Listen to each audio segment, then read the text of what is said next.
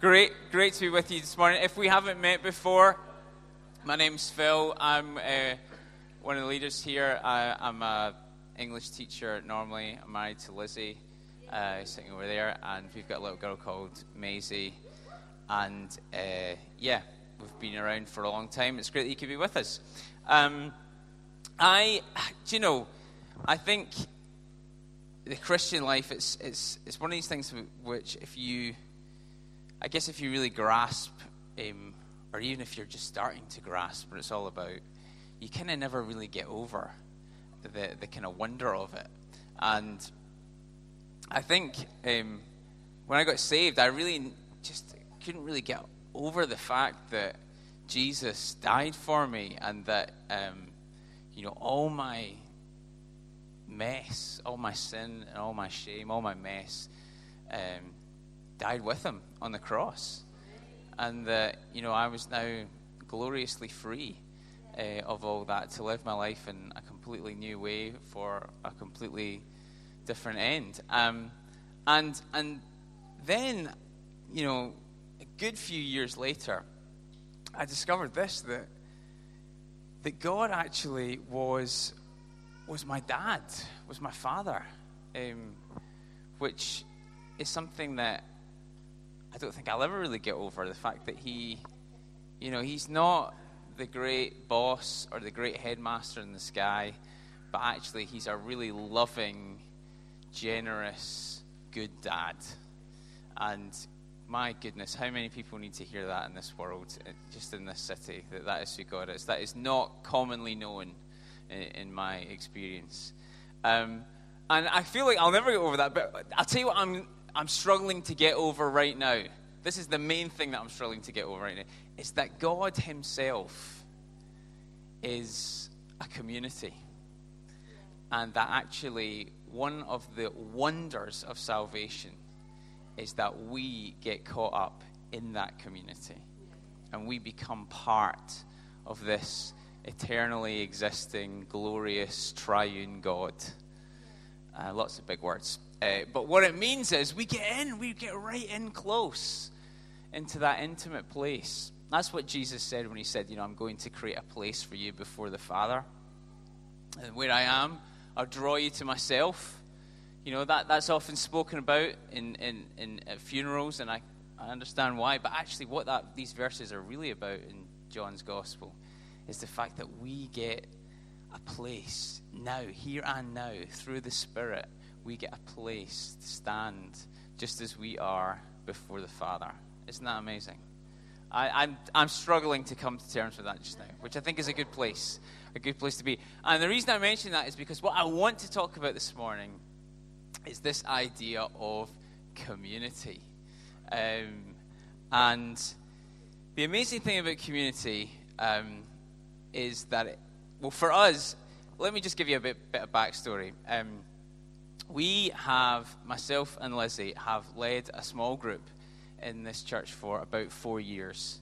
Um, and that really is one of the great privileges um, of my life to do that. Um, and I'll tell you why, because through that, I have made some of the most amazing friends that you could possibly want in your life at the start of the summer, after a long walk um, of faith, really, um, when Lizzie and I were trying to uh, buy our first house um, together, uh, we and you know a, a, walk where our small group had gone with us and prayed for us, and you know the night we put in an offer and they said, "Oh, we need a night to sleep on it."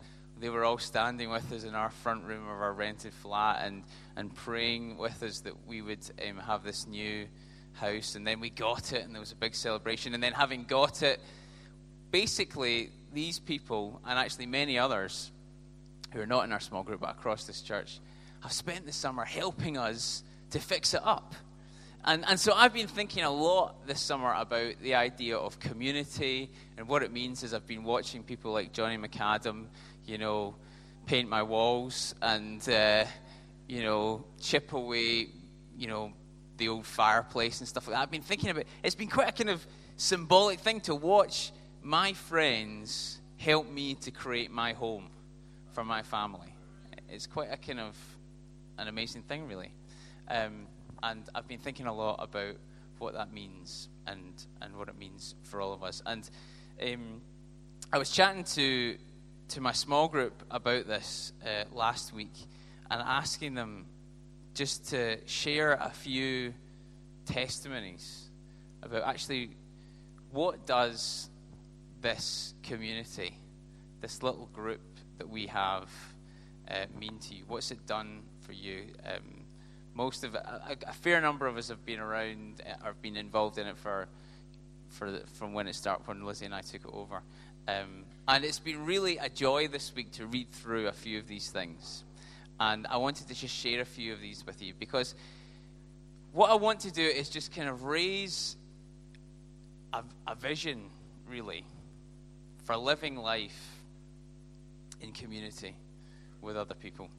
Now, I know that lots of us do that already, and lots of us have a high, high value for it, but I'm talking about intentional, and I think there is something very precious about in homes community, where you actually spend time in each other's lives and you you see how people are with their kids and you see how they are when you know everything hits the fan and they're running out of money that month. You know that kind of community that you only well it's just much easier to get to that place i think when you're actually in the four walls of someone's house and i want to just lift that up because i think for us to get to where we need to go as a church and where god is taking us we need to we're, we're, we're not going to do that alone we're going to do that together in community.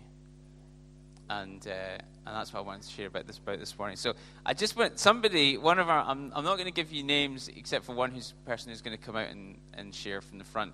Um, but I just wanted to, somebody, somebody in my small group just handed me this during worship and said, if you want to share this, you can. This is what she's written.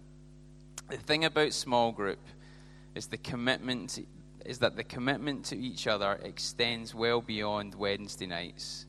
It's people who share life to share life with, whether I've been struggling or celebrating. I have felt like I have people behind me, supporting me, encouraging me, and inspiring me. Come on. What an amazing testimony. Um, another one, another one I got um, so I will ask you to open your Bibles at some point this morning, but I just want to share these. I want to make sure that I share these. This is the main point, I think, of this morning, really. Um, what about this one that I got sent in an email? I hope it has been really refreshing to join a small group with a welcoming atmosphere and a strong sense of family and stability. The last 18 months or so have been a journey of building friendships, being encouraged and encouraging others and sharing the highs and lows of my own life, as well as the successes and disappointments of other people's lives. My time in small group has been hugely restorative and has given me an opportunity to truly connect with people. I'm looking forward to the months and years ahead as the connections grow stronger and deeper. Amazing. About this one? Thank you for allowing me to take a risk and to trust, and for also answering and eh, answering questions and listening. Thank you for not needing me to explain how I feel or what is going on in my head. I could keep going on, he says in this email, but I'll cry.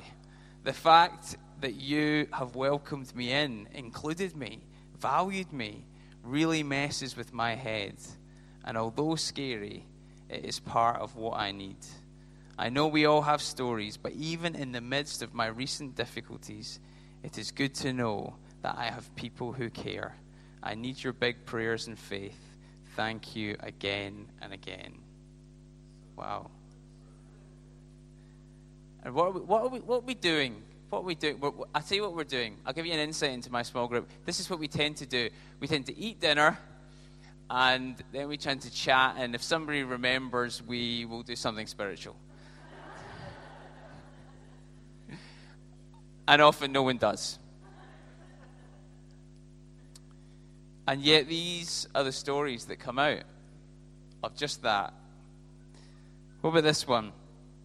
I first came to Hope about a year ago now. I had been brought up in church and had not been for decades, and turning up that day on my own was a big deal for me. One of the first person, sorry, one of the first people I met when I arrived made me feel so welcome and encouraged me to sit with them for the service. The worship blew me away. I cried throughout because I realized I was home. I realized I had found a house of God that I connected with. After the service, Lizzie insisted that I come along to something called small group. Being invited into the Fords home was a wonderful moment for me as I felt I suddenly belonged.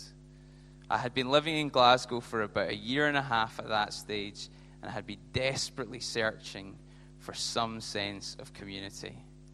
I found this at Hope, but more specifically in small group. Almost immediately, I felt part of the group. Every single person within the group made me feel welcome, and most importantly, it made me feel valued and loved.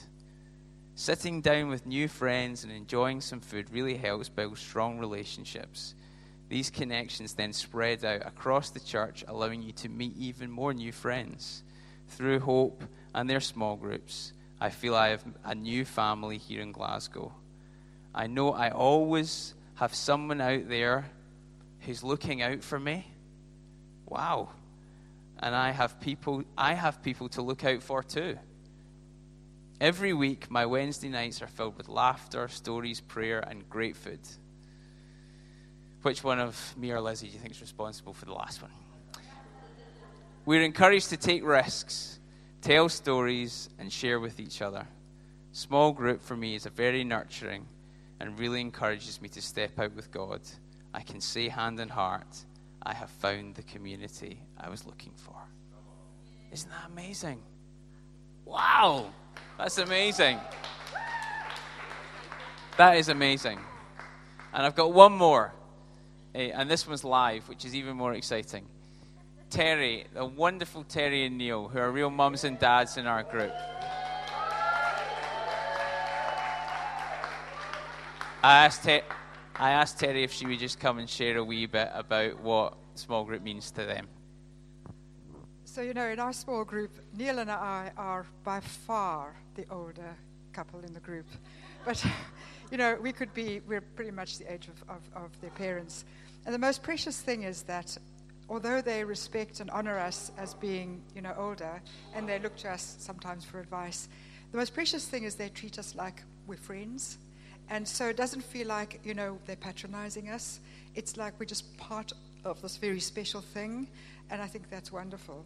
But I, I think the thing that really struck me when I was thinking, what, do, what stands out, and I hope I can do this without crying, is that um, sometime last year, Neil and I went through a really, really rough time financially. And we hadn't really said anything to anybody, but we came to home cell, you know, we kind of share what's going on in your lives. And we sort of said, well, you know, it's we don't think we'll get through the week, never mind the month.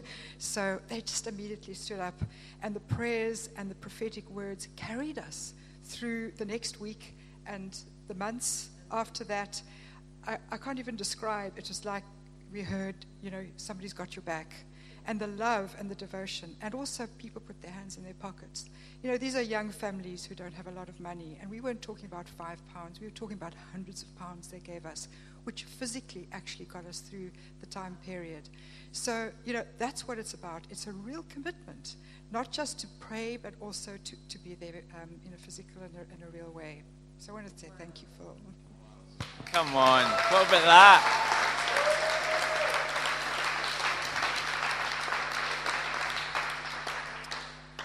Wow, come on.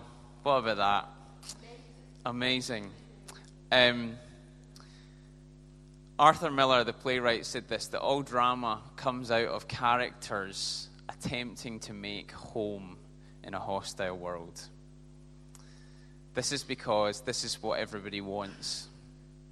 This is hardwired into our DNA because this is where we all started. We all started in a garden as part of a family. And we're all looking for that place where we can be authentically, truly, vulnerably ourselves. We can be intimate with each other without shame. Where we can just stand before our friends and family as we are and know that we will be loved and supported and cared for and encouraged. And that is what community is all about. And there's so many exciting things going on in Hope Church right now. And they're all amazing, and I love them all. And it's not about lifting up one rather than another, it's lifting, about lifting up everything together. And I want to say that com- but community, intimate, heart to heart relationships that will sustain you now and for the rest of your life is a huge part of what we are about. This is the kind of container into which God can pour His Spirit and His blessing. This is the container into which, out of which everything else that we want to do will flow. You know, I and and many others are in this for the long haul. Okay, not not a kind of a, a, a light that burns brightly for about five minutes and then the agenda moves on, but actually a community of people who actually, you know, who live lives together, who watch their kids grow up together. You know, who, you know, I'm looking at these kids who play around here this, in, in the mornings and thinking about the youth group that they're going to have when they're all teenagers. Why? Because actually, I'm committed to this family. And I think that this is the way that God wants to work uh, among us. Family, home, mums and dads. Uh, can you turn, please, to uh, Genesis chapter 4? I just want to say a very few little things. Um, and hopefully this will come out okay. Um, but yeah, we all came from that place of family, um, that Eden, where we got to be, where um, before the fall, where Adam and Eve were just, you know, totally as they were before their Father in heaven, and totally without shame. And that's where we all want to get back to. Um, but chapter 4, and you might think, well, why are you reading chapter 4? Because that's a really depressing chapter. And it is, and I've read it a lot, and the more I read it, the more depressing it gets. Um, but, but I'm reading this story of, I want to read the story of, of Cain and Abel. Uh, it's a kind of a negative example in some respects.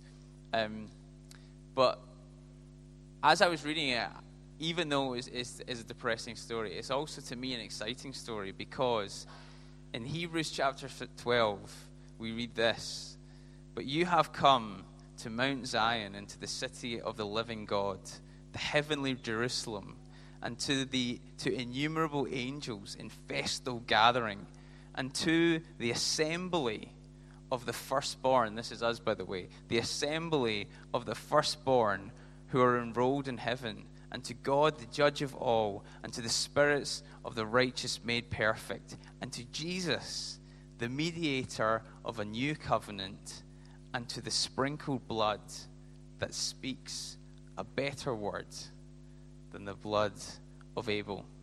This is a depressing story, but the exciting thing is this that every point of failure in this story is intended to be reversed in Jesus. Every single one. So we're going to look at some things and we're going to think, wow, that was a mistake. But the exciting thing is this that we, in our lives, can reverse all these mistakes. You see, it's extraordinary to me that in Genesis, in the first couple of chapters of Genesis, you've got this extraordinary community, this amazing family uh, in Eden. And by the end of the fourth chapter, you've got one bloke Cain, alone and scared and wandering the earth, looking for a place to stay. And you think, wow, how has that happened? So quickly, so quickly it unravels. But the exciting thing is, to me, I read the story and I think, wow, I know people who are alone and scared and wandering the earth and looking for a home. And we can provide one. Because Jesus' blood speaks a better word than the blood of Abel. You see, Abel's blood was shed and it spoke judgment. It spoke for judgment on Cain and actually judgment for the human race. But Jesus' blood speaks mercy for all the Cains who are out there wandering and for all, all the world. Okay, so this story then, um, let's, just, let's just read it to verse 16 and then I'll just say a few words about it um, as quickly as I can. Okay, now Adam knew Eve, his wife, and she conceived and bore Cain, saying, I have gotten a man with the help of the Lord. And again she bore his brother Abel. And now Abel was a keeper of sheep, and Cain was a worker of the ground. And in the course of time, Cain brought to the Lord an offering of the fruit of the ground. And Abel also brought of the firstborn of his flock and of their fat portions. And the Lord had regard for Abel and his offering, but for Cain and his offering he had no regard. So Cain was very angry, and his face fell. And the Lord said to Cain, Why are you angry, and why has your face fallen? And if you do well, will you not be accepted? And if you do not well do well, sin is crouching at the door, and its desire is for you, but you must rule over it. Cain spoke to, his, to Abel his brother, and when they were in the field. And Cain rose up against his brother Abel and killed him. And the Lord said to Cain, Where is Abel your brother? And he said, I do not know. Am I my brother's keeper? And the Lord said, What have you done? The voice of your brother's blood is crying to me from the ground. And now you are cursed from the ground, which has opened its mouth to receive your brother's blood from your hand. When you work the ground, it shall no longer yield you its strength, to you its strength. You shall be a fugitive and a wanderer on the earth. And Cain said to the Lord, My punishment is greater than I can bear. Behold, you have driven me today away from the ground, and from the fa- your face I shall be hidden. I shall be a fugitive and a wanderer on the earth, and whoever finds me will kill me. And then the Lord said to him, Not so If anyone kills Cain, vengeance shall be taken on him sevenfold. And the Lord put a mark on Cain, lest any who found him should attack him. Then Cain went east, away from the presence of the Lord, and settled in the land of Nod, east of Eden. Let's pray. Jesus, I thank you, Lord, that your blood speaks a better word than the blood of Abel. God, it speaks of mercy and actually the family of heaven being expressed on earth, on unity among people, on genuine love from a pure heart. And Father, I pray that you would help us, Lord, to really grasp what it is to be this assembly of the firstborn from the dead and to really grasp what it is to be brothers and sisters and mums and dads together, to be committed to each other in love. Uh, God, help us to grasp something of the wonder of being caught up in your family. In Jesus' name. Amen. Okay, now the thing about this story is it begins actually reasonably well, particularly when you consider how bad chapter 3 of this this book is. So, chapter 3 is the fall, Adam and Eve, um, you know, being sent from the Garden of Eden, and you think, wow, that's, that's not a place, a good place to begin. And yet we find in verse 1 now Adam and Eve knew his wife, sorry, Adam knew his wife, and she conceived and bore Cain, saying, I have gotten a man with the help of the Lord. I've got a man with the help of the Lord. Now, Here's the amazing thing is that actually, in the previous chapter, the first gospel preach is done by God Himself. And as you would expect, because it's God who's preaching, he gets a 100% response. There's only two of them, and they both put up their hand, yes, I'll respond to that. And the, the reason we know that is because Adam calls his wife. Now, think about this Adam is just being, the curse is, you know, from dust you, you came from, and to dust you will return. It's a death sentence. And Adam's response to God preaching the gospel to him is that he names his wife Eve, which means the mother of the living, which is an extraordinary act of faith because he knew that they had sinned and he knew that they were going to die. But he had faith enough in God that God could raise them from the dead. That there will, there will come a time there will be a moment when God's provision for them will be such that He will break the bonds of death because Eve is the mother of the living. Isn't that awesome?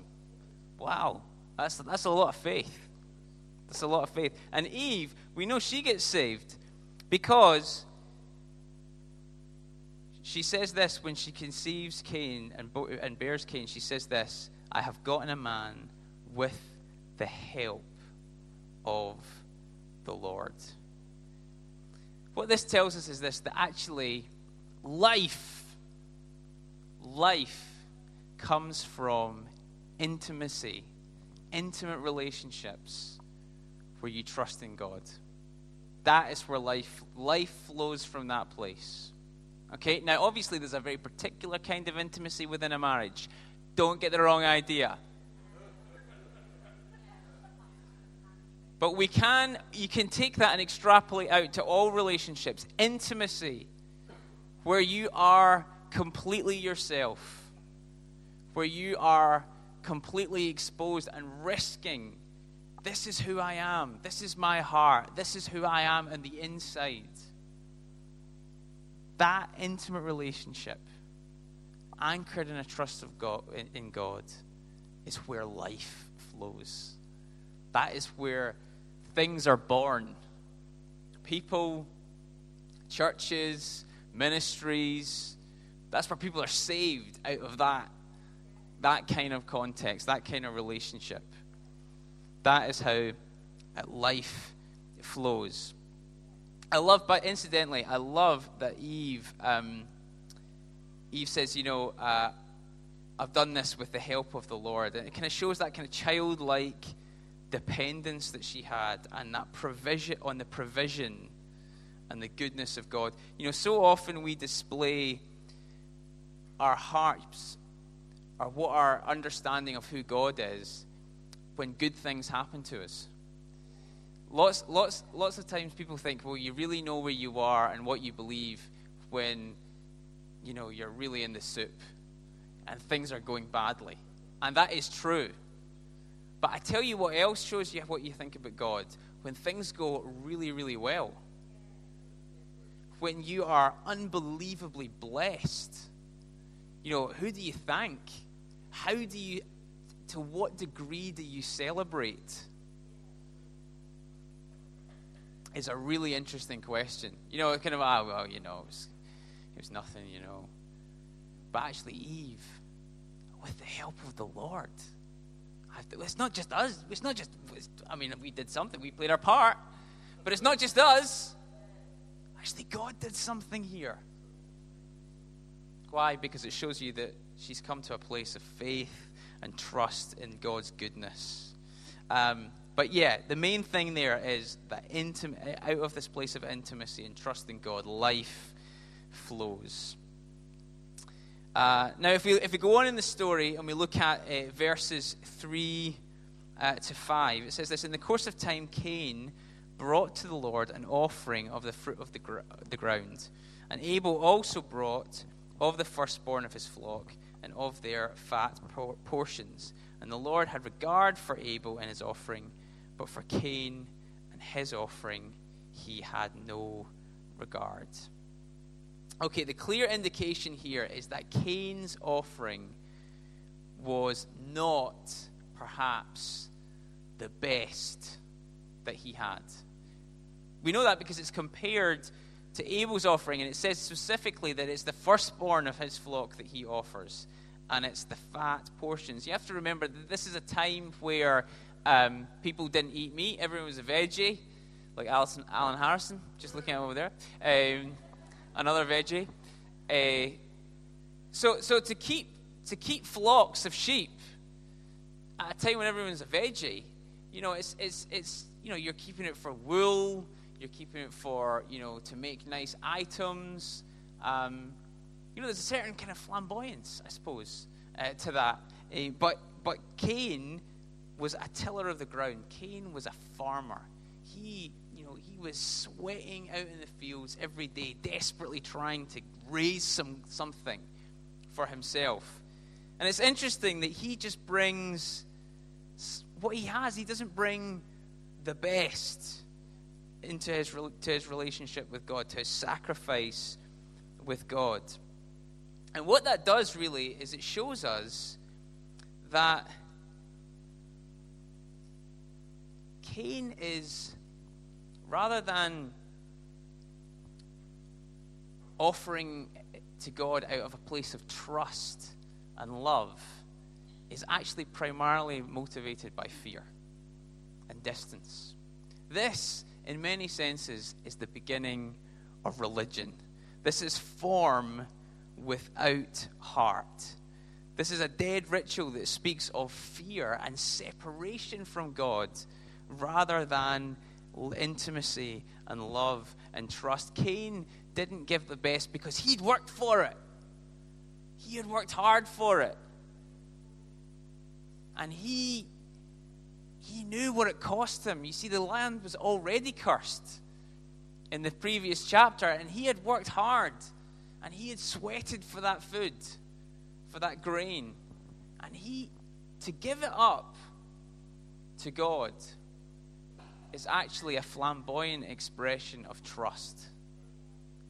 That he is good, and he is, just as Eve said, his mum, that actually I did this with the help of the Lord. I did this out of a place of trust. And I did this because God was working in me, God was providing for me. He is my ultimate provider.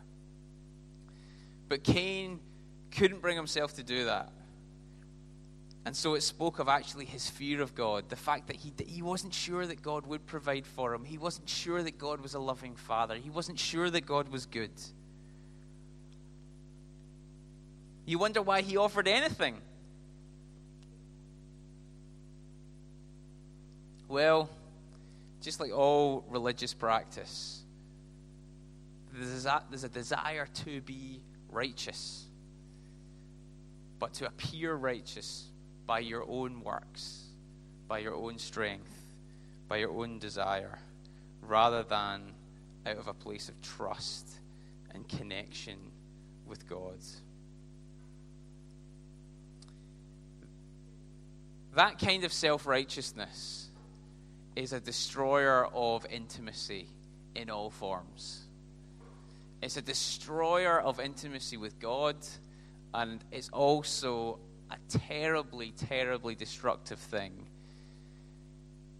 in relationship with other people. The desire to look good, the desire to have it all together the desire to seem like things are going well. And what we can actually do is we can hold people at arm's length because we don't want them to really know the truth. And I look back on my own life and I think, really, I only started getting this when I married my wife, who gets this much better than I do. I think that I was actually probably much more comfortable at holding people at arm's length because I really, the root of it, which isn't pleasant, was this that I wanted to seem better than I was. And, and the, the, I knew that the, tr- the closer you got to me, the more you'd see the flaws. The more you'd see. Somebody was nodding a bit too vigorously there. Uh, the more, but the more you'd realize this guy, this guy really doesn't have, really doesn't have it all together. And, and, and it, it just seemed easier to me for many years of my life to hold people just at a distance. You know, just so they got what I presented them with.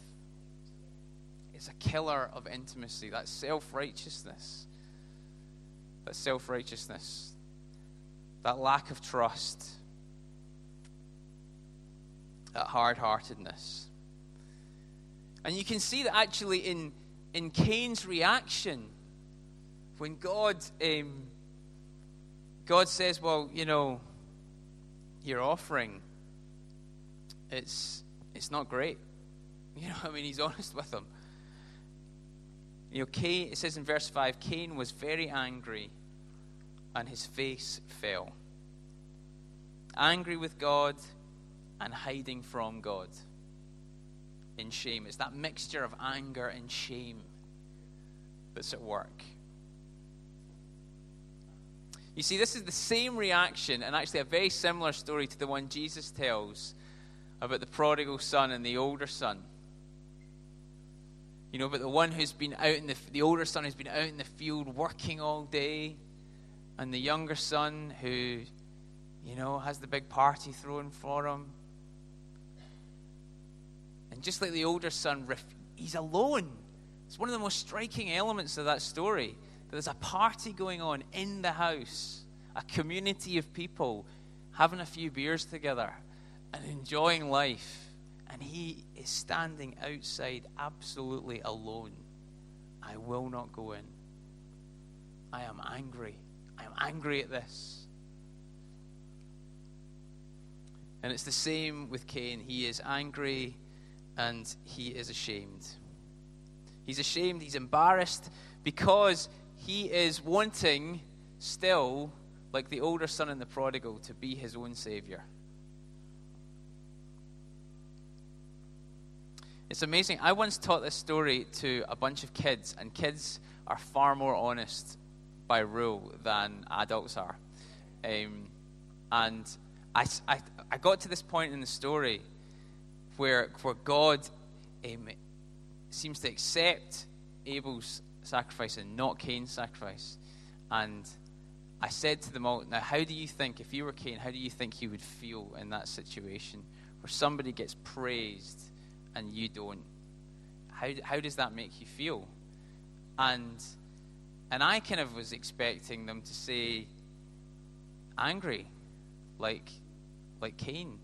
But actually, one little boy said something which has really stayed with me because I think it's really behind the anger. He said this When that happens, I feel alone. I feel unnoticed. I feel like alone. Yeah, like I'm alone. And you think, wow, Maybe that's what Cain felt. Maybe that's the key to the story, really. We start off feeling alone, so we keep something back because we don't feel we can trust God or other people with it fully. And that only just makes us end up feeling more alone.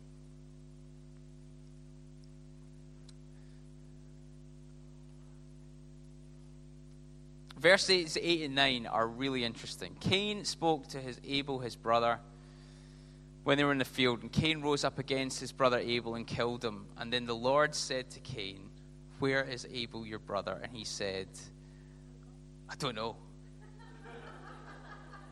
Do you know what I mean? I mean, in, a, in, a, in, much less serious circumstances, parents have that conversation with their kids all the time, don't they? What, hap- what happened to the six yogurts in the fridge? Don't know. No idea. You know, the yogurt dribbling down their chin. No idea. Haven't seen them.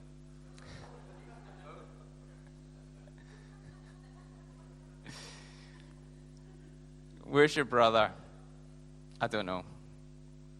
Then he says this.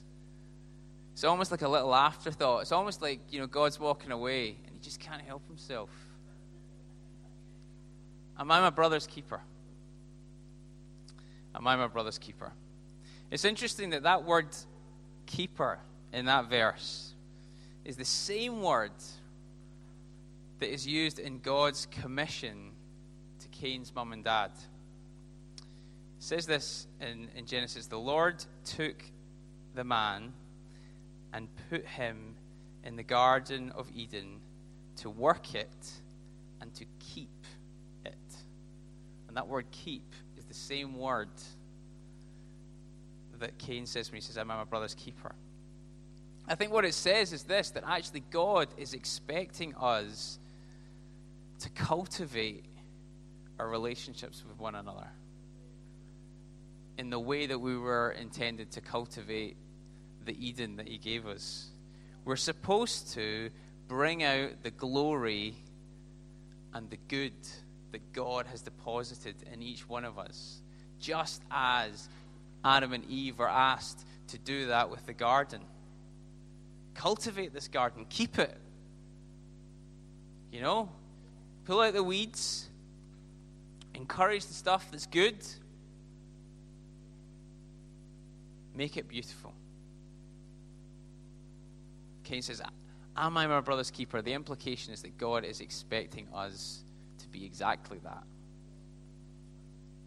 And to see it as a commission, to see it as a responsibility, even a covenant. That actually we would, we would commit ourselves, you know, in the way that a gardener, you know, is committed to doing things year in, year out taking the time to make sure this thing produces life, that we would be committed to our relationships in that. Do you know, in our small group, after four years, I don't really have any secrets about how to run one except this that we do it every week. And we do it every week and we do it every week. Maybe that we eat together, but we do that every week too. See, I'm serious. It's about showing up. Fundamentally, that's what relationships are like. It's about, you know, marriage. You know, who's married here? You know, listen, you know what, you know what I'm talking about. Sometimes it's just about showing up. Isn't it? Let's be honest. You know, every day is not a bowl of cherries. And some days you just think, I'm here. And that's about all. But I'm still here. And I'm not leaving. It's just about saying, I'm committed to you. You know, in our um, leadership team, um, which began life um, a few years ago with Nick, Andy, and myself. We had a couple of stormy, stormy years where Nick Treadgill just consistently acted as the life raft. for two very scary men who were also scared of each other. And and not all of these meetings, yeah, were particularly pleasant, but there just came this stubbornness. I mean, it wasn't always pleasant that I'm not leaving. You know, and you can't make me.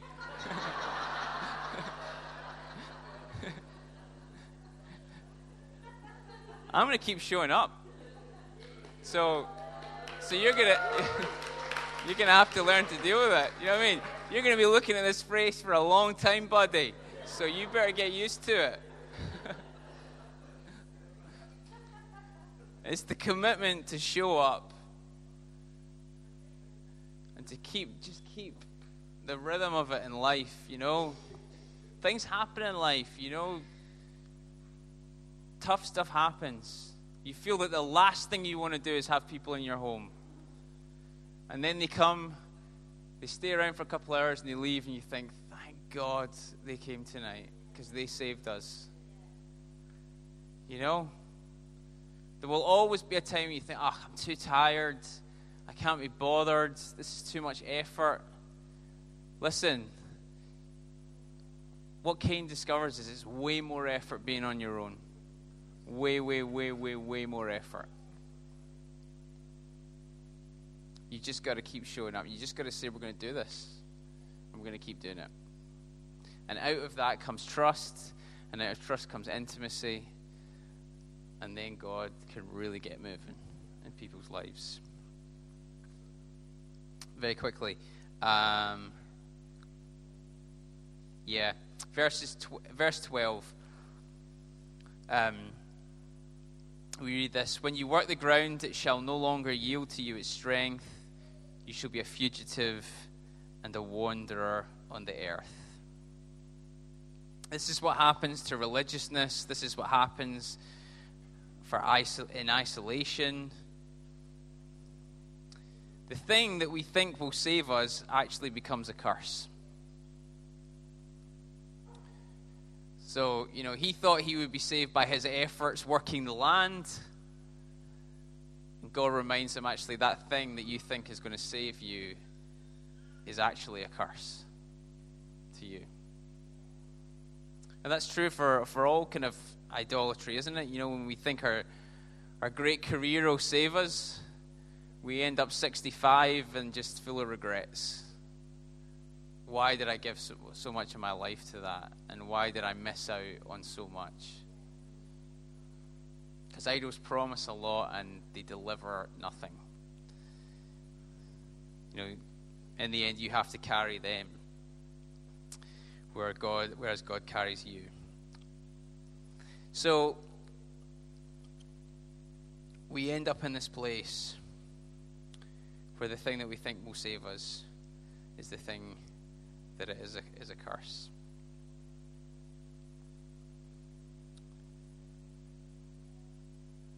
But Jesus' blood speaks a better word. And there is an opportunity, I think, in this season for us to really get something into the DNA. I think, if I'm honest with you, more profoundly than it is currently. That we are committed to one another, to family relationships, to meeting in homes, to doing life together. I know that we, I know that some of us do it, and, and in some senses, I'm preaching to the converted. But for others, we need to hear this and we need to make this a priority because this this is what life is about. And this is how God is going to change you. And He's going to use you as part of a community of believers. You know, I was a guy who used to be involved in church leadership who actually had no friends. I'm serious. I had no real friends.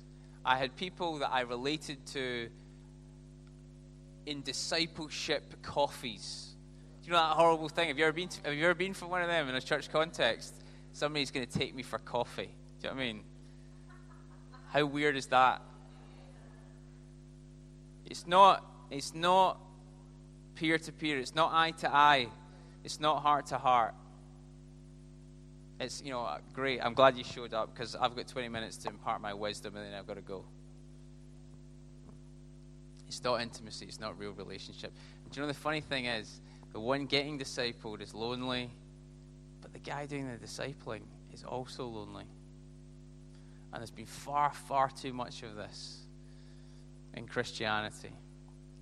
And what we need is authentic, real, heart to heart relationships where we meet together in our lives, in our homes, as part of family, where we get this, the, the diversity and the spread of the generations, where we show the world that actually you know, people who don't seem like they have much in common can be so committed and so loving to one another that there must be something about God in this.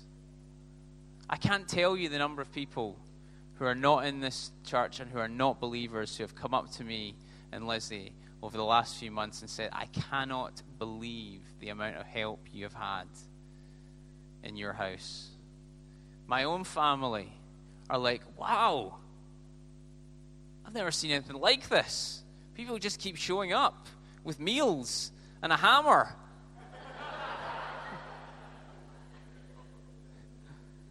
it's incredible. So, from the bottom of my heart and Lizzie's heart, and on behalf of Maisie, I want to say thank you for all the people who have been involved in that. Thank you to my small group for giving me hope that I can be a leader and also have friends and real friends and actually we can move forward into all that God's got for us together. Amen. Amen. Come on.